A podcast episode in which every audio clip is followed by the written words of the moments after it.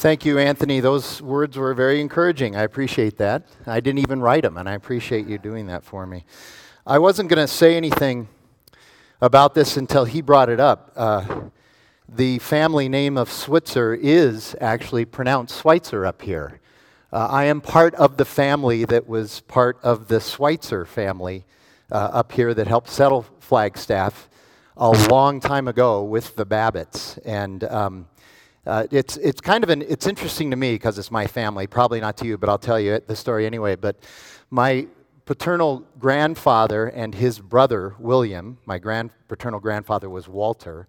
William and Walter, who were brothers and who lived in Flagstaff together for some time, um, they had an argument, a family argument, over how to pronounce the name Switzer. And William, here in Flagstaff, believed uh, it was Schweitzer, and my, my, my paternal grandfather believed it was Switzer. And so we are actually part of the same family, but we're still very angry with each other about this.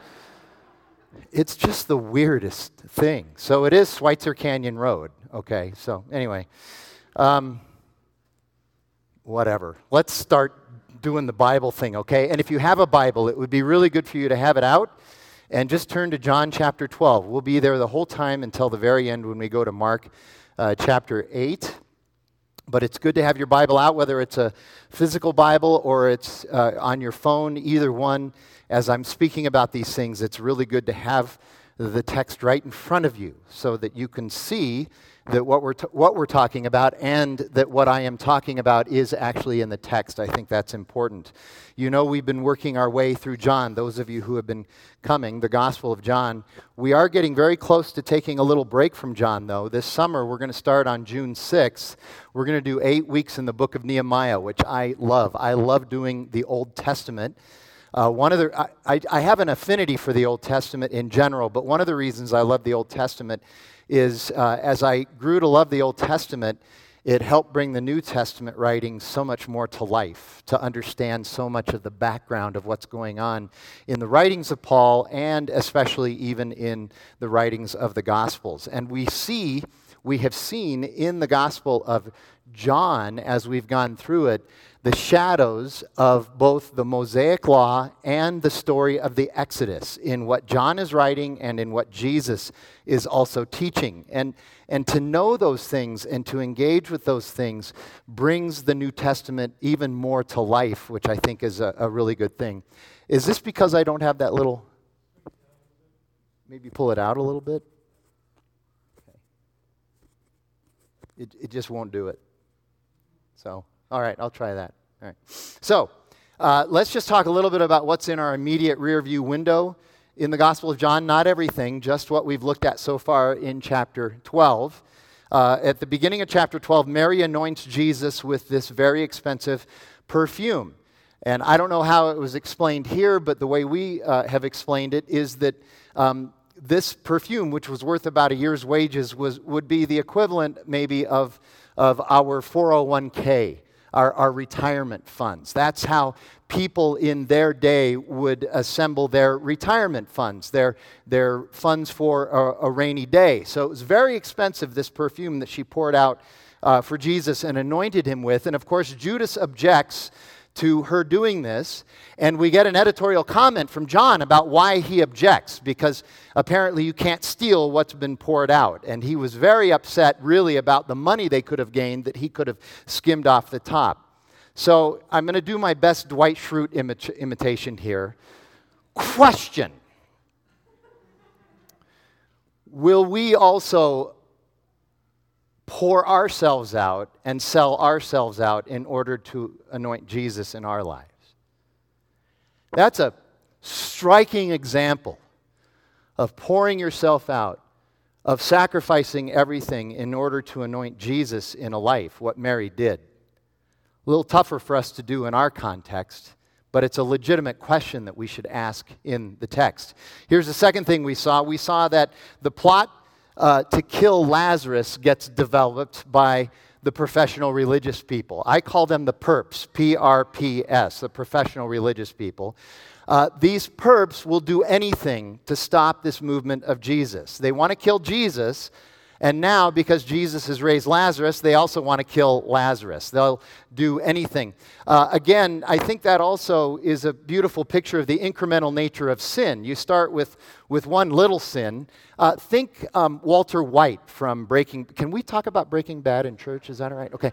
Think Walter White from Breaking Bad. He starts with this small, seemingly small, justifiable sin, and by season three, I don't know anything about the series, but by season three, he now murders somebody. It's just the incremental nature of how sin goes. And then finally, last week, the triumphal entry, a week before uh, their Easter. And, and I would argue that it is in the triumphal entry that donkeys secure their rightful place in Scripture. We have donkeys in the Old Testament, but now we have one in the New Testament, which is exciting. And during this triumphal entry, Jesus' popularity soars and he's winning the day. But within just a few days, this is how fickle people are, especially religious people. Within just a few days, he will be unjustly tried and executed on the cross. And the perps, the problem with the perps is they already had a conviction, they just needed a trial. They were looking for a trial. They needed a trial in order to legitimize their conviction of Jesus. And so now we look at what we have today, just seven verses, but it's God's word, so it is absolutely loaded. Look at that first verse, verse 20. Now, among those who went up to worship at the feast were some Greeks. Uh, we need to understand the word Greeks there. Th- these are not people from Greece. This is a, a, an, an articulation or vernacular that they used at the time to describe non Jewish people. Another word we would use would be Gentiles. It's, they were just not Jews. That's it. And, and, and, and so these were non Jews who were coming to Jerusalem for the Jewish festival of Passover. There are three what we call pilgrimage festivals or feasts in Scripture. I'm guessing Anthony's already reviewed this, but it would be Passover, Pentecost, and then uh, the, festival that we spent a lot of time looking at in John chapters 7 and 8. That would be the Feast of Booths or the Festival of the Tabernacles. Those are pilgrimage festivals. They had other festivals in Jerusalem during the year, uh, religious festivals as well. Um, but the pilgrimage festivals, those three, uh, people were expected to come from anywhere that they lived, even if it meant walking for a month to get to the, to the pilgrimage festival, and Jerusalem would swell in size for these, for these festivals. And so this one is Passover, probably the most important one of the year. It's in the spring. And, and the Greeks, likely, these Greek people, these non Jewish people, these Gentiles, likely came from an area called the Decapolis. Now, if you're in Arcadia, which is my home church, you know that uh, the, there's one thing that I love almost as much as the Bible, and that's Bible maps. I love that part of the Bible, you know, in your study Bibles. So here, I'll show you. Can we put up the map of uh, what we're talking about here? I think it helps to give us some understanding of what's going on. So, oh man, what happened to my. There it is. All right, cool. So here's, here's Jerusalem. This is where they are, down here, right behind the drums, okay? So the Decapolis is over here. It's east of the Jordan River it's south of the uh, Sea of Galilee and it's north of the Dead Sea. This whole area over here is known as the Decapolis. And the reason it's called that is because if you count all these little towns uh, east, uh, south, and north in this area, there's 10 of them. So Deca, 10, polis, meaning cities. And so these Greeks likely came from that area. There were more Gentiles than there were Jews in that area, but they were coming uh, to the festival. So the question has to be why did these non Jewish people want to come to this Jewish festival? Actually, it was pretty common. Uh, many Gentiles were curious about the Jewish faith and they offered, often inquired and wanted to know more. They were known in the first century as God-fearers. That's what a lot of the Jewish people would call them as God-fearers. And some of them would even convert to Judaism. Now, they were still seen as second class citizen by, citizens by the Jews and by the professional religious people. Even though they had converted to Judaism, because they were not ethnically Jewish, they were still considered second class citizens. The gospel of Jesus, of course, changes all this. You read in Ephesians chapter 2 where Paul writes, For in Jesus God has broken down the dividing wall of hostility, making the two, Jew and Gentile, or any other group of groups of people that are at odds, that have antipathy with each other, any other group, making the two become one and reconciling us both to God in one body through the cross. Now, notice that first there has to be reconciliation to Christ before we can be reconciled in Christ to each other. That's an important step not to miss, okay? At any rate, Jesus is a rabbi for the Jews, though obviously he had different insights uh, about the law of God than the other rabbis did. Of course, he wrote the law of God, so he might have some different insights. But these Gentiles, these Greeks, came to Jesus, and that's good. But they picked Philip to inquire and to approach and to speak to. So look at verses 21 and 22. So these Greeks came to Philip, who was from Bethsaida in Galilee, and asked him, Sir, we wish to see Jesus. And Philip went and told Andrew, and Andrew and Philip went and told Jesus. I, I I love the genre of true crime. I read a lot of true crime books. If it weren't for theology books and books on communication theory, I would read nothing but true crime and mafia books. I know, I know more about the mafia than you need to know, okay? I've read uh, so much about it. Uh, and I just think this is interesting. They go to Philip, and then Philip goes to Andrew, and then they go to, to Jesus. It's just like the mafia. There are a lot of buffers in the mafia. The Don, Don Corleone in The Godfather, had a lot of buffers. You couldn't get right to Don Corleone, you had to go through people like this. And so the whole point of that is just to let you know that Solomon was right when he wrote Ecclesiastes. There's nothing new under the sun, and even the mafia uses biblical outlines in order to run their business, okay? It's very important to understand that. But the question remains why Philip? Why, why would John include this detail? There is no detail in the Bible that doesn't have some significance. We may not know why every time, but we think we do know here. The speculation is that Philip's name is a Greek name, and most of the other disciples had Jewish names. And he was also from an area that wasn't around Jerusalem.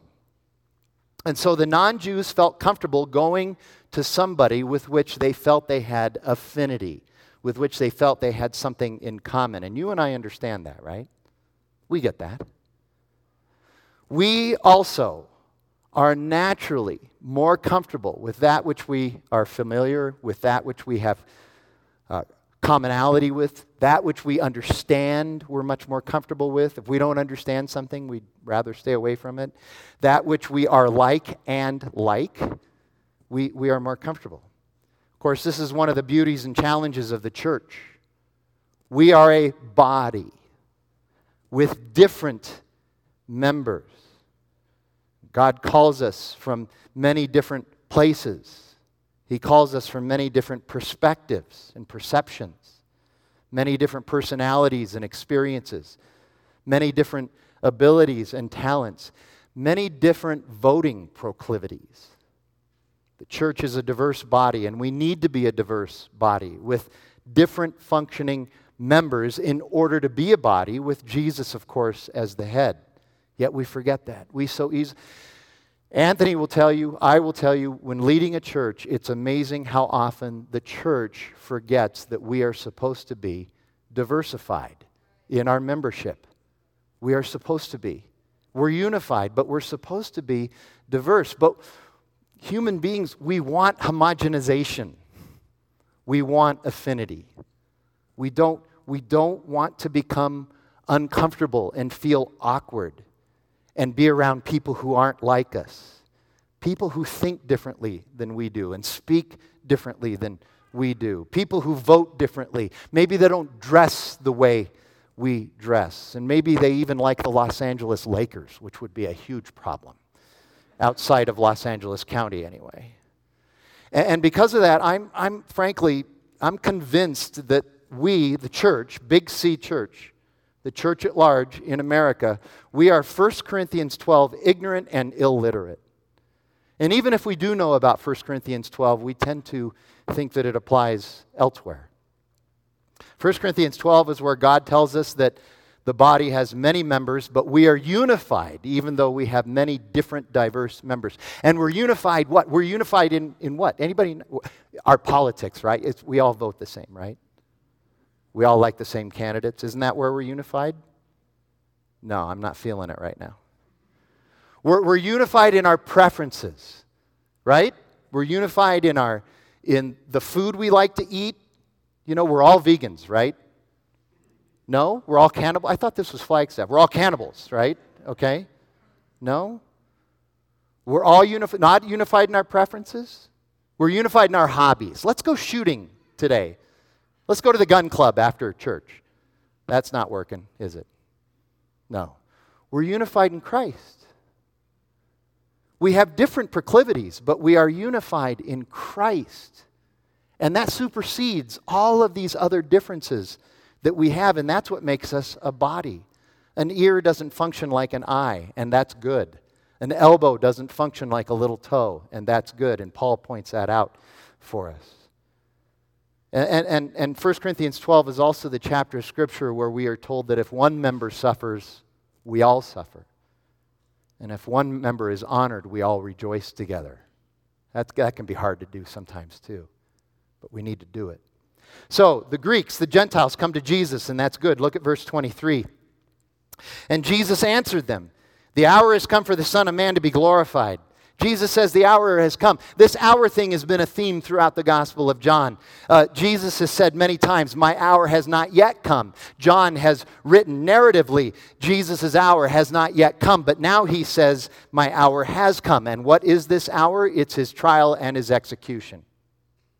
Now, I know that uh, overarchingly, this includes the resurrection as well, but specifically here, he's saying, no, specifically, my hour where I am going to be glorified is the trial and the cross, the execution.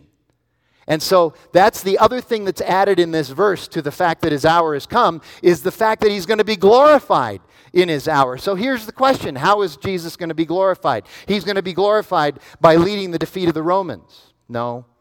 He's going to be glorified by preaching the best sermon ever at Passover. No. He'll be glorified by being elected to the Sanhedrin, the ruling council. No. He's going to be glorified by having the most likes and reposts on his social media platforms. That's how he'll be glorified. No. There's nothing in this glory for Jesus that comes from or is about Jesus' exaltation or grandeur. Rather, Jesus' glory and the Father's glory next week, which we'll see in verses 27 and 28, his glory comes from hum- humble, other centered sacrifice. His glory comes from humble, other centered sacrifice. The glory comes from the cross, the crucifixion. Glory comes in humility. Glory comes in seeking to be small. Glory comes in waiting to be invited rather than just asserting yourself all the time. That's where true glory comes. And that's taught throughout Scripture. And crucifixion is not only physically painful and torturous, it's also the single most humiliating and shameful tool of human dishonor ever invented ever in history. Jesus' glory comes from his humiliation. Now, that's thoroughly counterintuitive to how you and I live our lives. It's thoroughly counterintuitive to how culture tells us we should be living. Look out for number one take care of yourself first. We're supposed to be seeking our happiness, our power, and our status first and foremost. But Jesus shows us a better way. And this better way is not without joy, it's not without happiness, it's not without power, and it's not without status. It's just that the gospel provides those things differently and through a different means. Our power, our store, status, our joy, our happiness is going to look different and be different. It's going to be, it's going to be real. There's going to be some substance and gravitas to it. It's going to be eternal. But it's given to us through a, a, lens that's completely different than we would ever consider in the world. But then let's talk just a minute about the first part of this verse.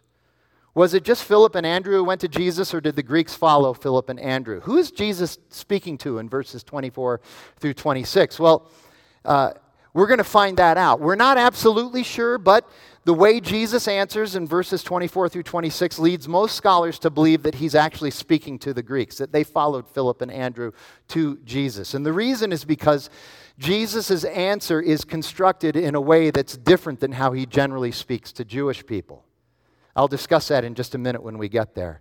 But again, what we should see here is that Jesus is not shooing away the non Jews, but rather he's opening the door to them, a door that was previously mostly closed, even if they were interested.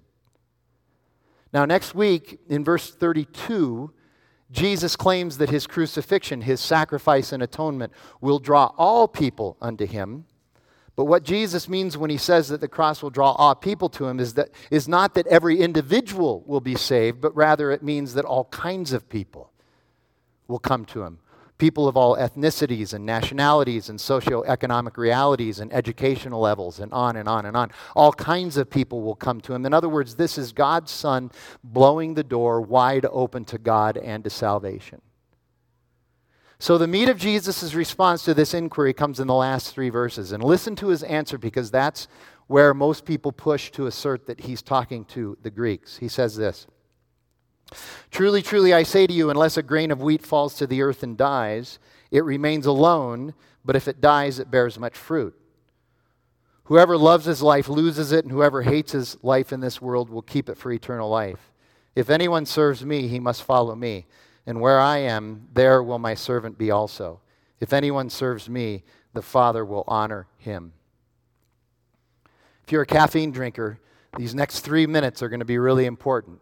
So you need to focus. So take a sip, all right? When Jesus engages with the Jews, and especially the professional religious people, the content of his dialogue mostly addresses how embedded in the Mosaic law and their own traditions they had become. And that's a problem and it's an obstruction to them getting to God. He's telling them that their interpretation of the law and their pious selfish religious doodads are getting in the way of their relationship with God. That word doodads is actually a scholarly academic term. You have to go to seminary to learn terms like that, okay? Religious doodads. Use that the next time you're out having coffee or a beer, and it'll really impress your friends, okay? Anyway, here Jesus is addressing the problem of the law of those who are without the Mosaic law. He's talking to those who don't know anything really about the Mosaic law, those who have the law of self. Jesus says, You guys have a similar but different problem than the Jews. The Jews use the Mosaic law to glorify themselves. You Greeks, however, have your own law that you make up yourself in order to glorify you. It's the same thing that Paul says in Romans chapter 1 and 2. The exact same thing, only Paul says it more academically. Jesus is using illustrations to say it. And what Paul says in Romans 1 and 2 is that we all have the same problem without Jesus in our life. It just manifests itself differently, and we justify it differently. We are all self seeking sinners in need of a Savior. So, with the Greeks, Jesus speaks directly to the selfish heart of the unbeliever, and he says, You have to die to yourself before you can live. He says, If you want a life that bears fruit, you need to invest and serve, you need to plant seeds. And you need to reprioritize your life, and you need to put me at the top of your list and allow everything else to flow from there. And what we see in these three verses. And let me tell you something my style, I rarely do five things from the seven ways to a better marriage, 11 ways to better eating and flags. I rarely do that. But it just, this passage here screams for this. There are five application points here, and if you're a note taker, start writing. Because there are five really good application points here. Here's the first one. Look at Jesus' teaching in verse 24. The one who does not live an outward focused life, the one who does not die to self, remains alone. Here you go. Selfishness leads to loneliness. Selfishness leads to loneliness. How's that for counterintuitive? But it's true. Here's the second thing followers of Jesus are called to plant seeds. If there isn't any planting, there's no harvest. The tough part is that while we are responsible for the planting, it's God who's responsible for the harvest, for the results. Paul says in 1 Corinthians chapter 3, I planted the seeds, Apollos watered them, but God made them grow. We also see, need to understand that a seed cannot produce life. A seed is not plantable until it first dies. To be good planters, we have to be other oriented. And how do we plant seeds? Well, your context is primarily going to determine the specifics of how you plant seeds. But Scripture does give us some overarching insight. For instance, Scripture tells us that we need to love our neighbor, and our neighbor is anyone that we come in contact with, even our enemies. Scripture tells us not to do anything out of selfish ambition or vain conceit, but in humility consider others better than ourselves. Scripture tells us to not look just to our own interests, but also to the interests of others. You can look out for your own interests, but as they relate to others' interests, you need to look out for others' interests as well. Be other oriented. Scripture calls us to empathy and compassion and patience. All things that are impossible to practice if we always think of ourselves first. Here's the third thing. When Jesus says, Whoever loves their life will lose it, it means whoever prefers a life that is resistant to gospel transformation will perish apart from God. And that's not a good or desirable thing. At least it shouldn't be a desirable thing. Here's the fourth thing. When Jesus says we must hate our life, we need to understand that this is a hyperbolic statement, it's a rhetorical device. It's a statement of exaggeration for effect. Literally, it means that we should find our life apart from God and apart from Jesus unacceptable. Doesn't mean that we can't or shouldn't enjoy our life here on earth. Not at all. We should. We should glory in God's creation. We should revel in what He's given us. But it does mean that this life here without Jesus is second best, and we shouldn't want second best.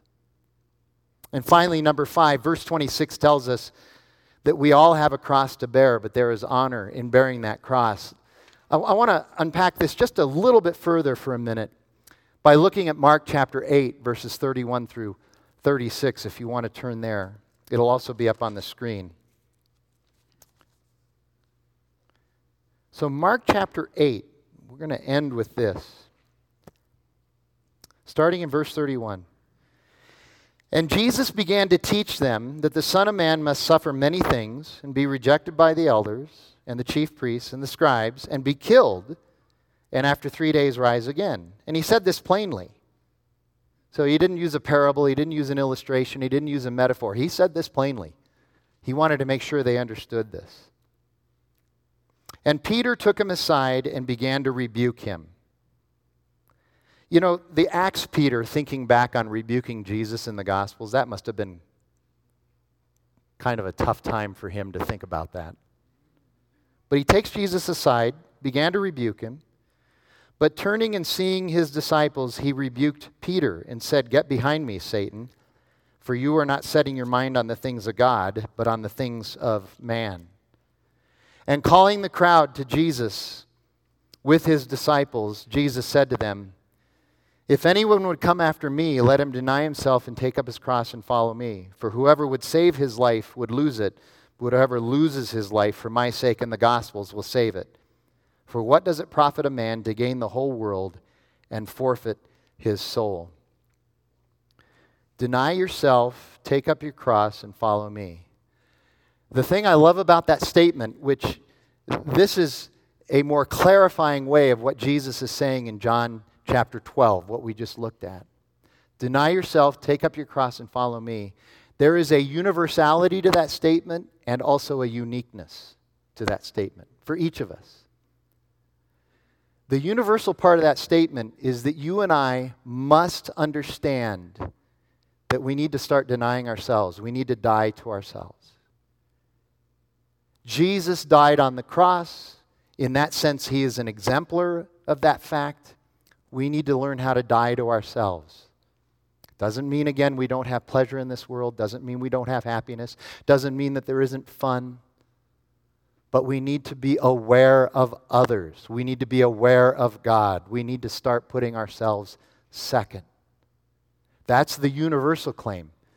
But then pick up your cross is the unique part of that saying. My cross is not your cross. Your cross is not my cross. All of us are going to have different crosses to bear because we're members of a body, we're members of, of this family of God. It's the same idea of the gifts, the spiritual gifts that God gives us that Paul is talking about in 1 Corinthians 12. It's the same idea how we come together as members uh, of, of the body with this diversity, but we also have a diversity of crosses that we are carrying. And the seasons of our life uh, is going to, those seasons are going to dictate what crosses we carry at certain times in our life. I'm 62 years old. I just became a grandfather. I have different crosses to bear right now than I used to bear when I was in my 20s. And whatever my crosses are, there may be three or four of you in this room now who have similar or the same crosses to bear. But the vast majority of you have way different crosses to bear. And I need to take an interest in your crosses and need to understand those just like you need to take an interest in my crosses and understand those. We rejoice with those who rejoice, we weep with those who weep. So there's a unique part of this statement, too the cross that we bear. And then he says we all need to follow Jesus. So ultimately, what Jesus is getting at is you can't die to yourself and you can't bear your cross until you first come to me. And that's the gospel. You and I fall so short. No matter what law we follow, whether it's a Mosaic law, Ten Commandments law, and think we're following that even though we can't, or it's our own self governing law that we've set up because we think we can manage that. But every time we fall short, we just lower the law. We're good at that. We're not able to do it. We fall short. Jesus didn't fall short. And, and in fact, he loves us so much that he went to the cross in order to impute all of that righteousness to us. We just need to come to him. And that's the gospel. That's the good news. And I pray that that would be what every heart in this room would desire to do. Let's pray together and we'll move into our time of reflection. Lord God, we thank you for your word and its truth, and we thank you for we thank you for the fact that you sent your son to give up everything that he had in order to serve us and to make us whole with you, to reconcile us to you. God, we thank you for that. We praise you for that. God, give us the courage now to live out the gospel in our lives. We do it for you, we do it for others, and ultimately, it really is for us as well. So thank you for that. We pray that in Jesus' name. Amen.